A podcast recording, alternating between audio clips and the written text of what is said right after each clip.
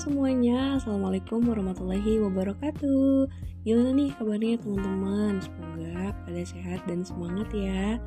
Nah, kali ini seperti biasa Vina akan mereview dan menanggapi diskusi kelompok mata kuliah kriminologi. Nah, kali ini Vina akan membahas dua kelompok sekaligus nih teman-teman. Yang pertama ada materi dari kelompok 7 yang memaparkan tentang tinjauan kriminologi terhadap kasus kejahatan perdagangan manusia, perdagangan remaja sebagai pekerja seks komersial di Makassar.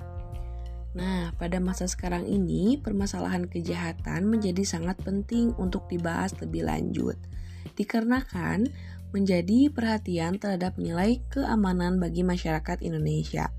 Banyak loh fenomena kejahatan yang muncul di mana saja dan di berbagai daerah yang ada di Indonesia, yang bahkan menjadi polemik bagi semua kalangan masyarakat.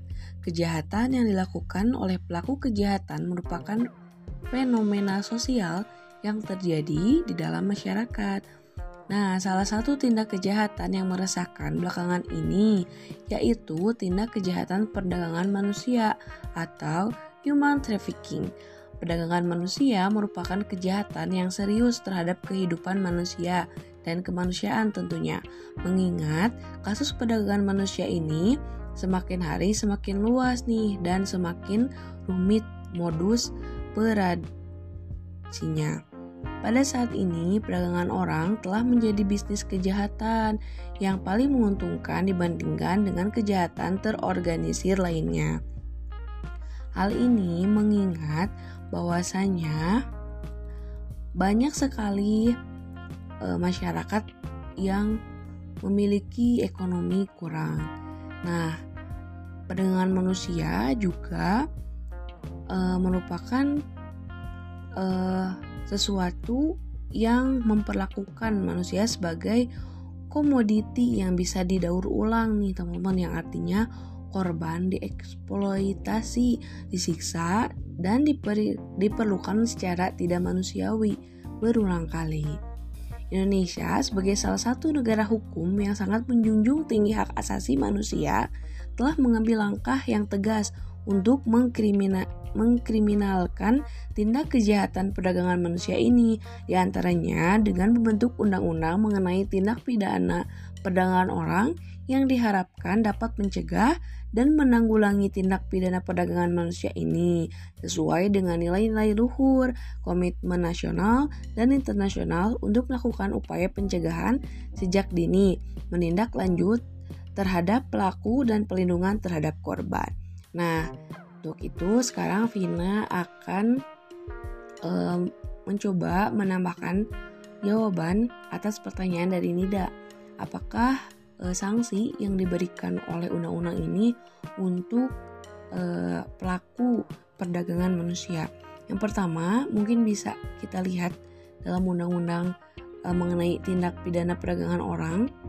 Di situ telah dicantumkan sanksi-sanksi yang akan diterima oleh pelaku perdagangan manusia itu sendiri. Juga bahkan mungkin nanti bisa ditindaklanjuti dalam proses pengadilan tentunya. Nah, selanjutnya Vina akan melanjutkan review nih teman-teman makalah dari kelompok 1 tentang kemiskinan dan kejahatan dalam studi kasus dan analisis kausalitas kemiskinan dan kejahatan dalam perspektif kriminologi. Nah, seiring berkembangnya zaman, kegiatan mobilitas masyarakat dalam kehidupan sehari-hari terus mengalami perkembangan. Meskipun zaman semakin maju, namun fenomena-fenomena yang terjadi di masyarakat masih sering terjadi, khususnya ialah adanya kemiskinan dan kejahatan. Kedua hal tersebut keberadaannya tidak dapat dipungkiri, masing-masing hal tersebut saling berkaitan satu sama lain. Nah, kriminologi sebagai ilmu sosial terus mengalami perkembangan dan peningkatan nih tentunya ya. Perkembangan dan peningkatan ini disebabkan pola kehidupan sosial masyarakat yang terus mengalami perubahan-perubahan dan perbedaan antara tempat yang satu dengan yang lainnya. Kemiskinan adalah ketidakmampuan untuk memenuhi standar minimum kebutuhan dasar yang meliputi kebutuhan makanan maupun non-makanan. Penduduk miskin adalah penduduk yang berada di bawah suatu batas atau disebut sebagai garis kemiskinan. Nah, kemiskinan sendiri sesungguhnya merupakan sesuatu yang problematik, terlebih lagi apabila diikuti dengan pendefinisian yang kemudian harus diikuti dengan satu set indikator untuk mengukur secara kuantitatif kelompok masyarakat atau individu mana yang dapat disebut miskin.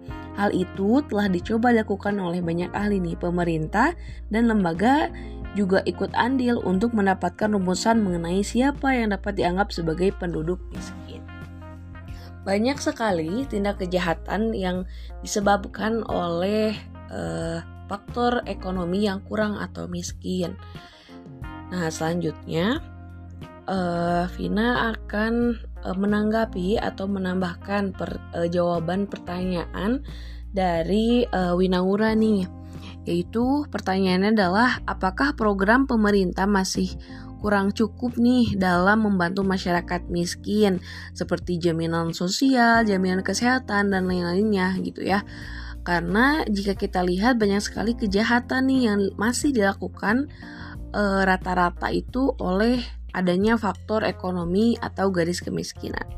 Nah, kalau menurut Vina sebenarnya pemerintah sudah mencoba sedemikian rupa gitu ya supaya masyarakat di Indonesia itu tercukupi semua.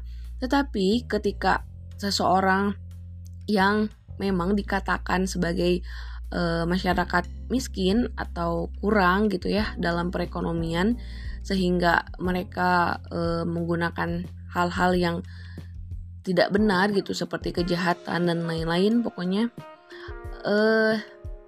itu balik lagi ke diri mereka sendiri. Itu pemerintah tidak bisa disalahkan dalam hal ini karena pemerintah sudah mencoba untuk membantu mereka dalam berbagai hal, walaupun memang masih banyak keterbatasan karena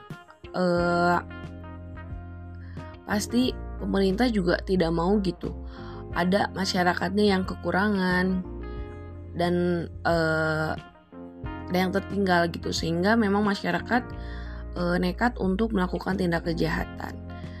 Menurut saya itu tadi balik lagi ke orang-orangnya gitu.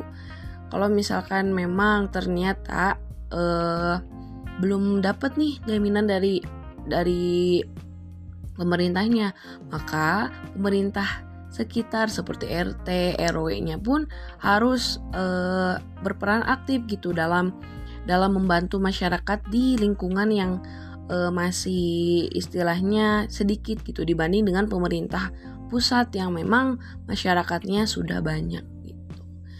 Mungkin itu yang dapat Pina sampaikan untuk diskusi kelompok 7 dan kelompok 1 ini. Terima kasih banyak, semoga bermanfaat ya. Wassalamualaikum warahmatullahi wabarakatuh.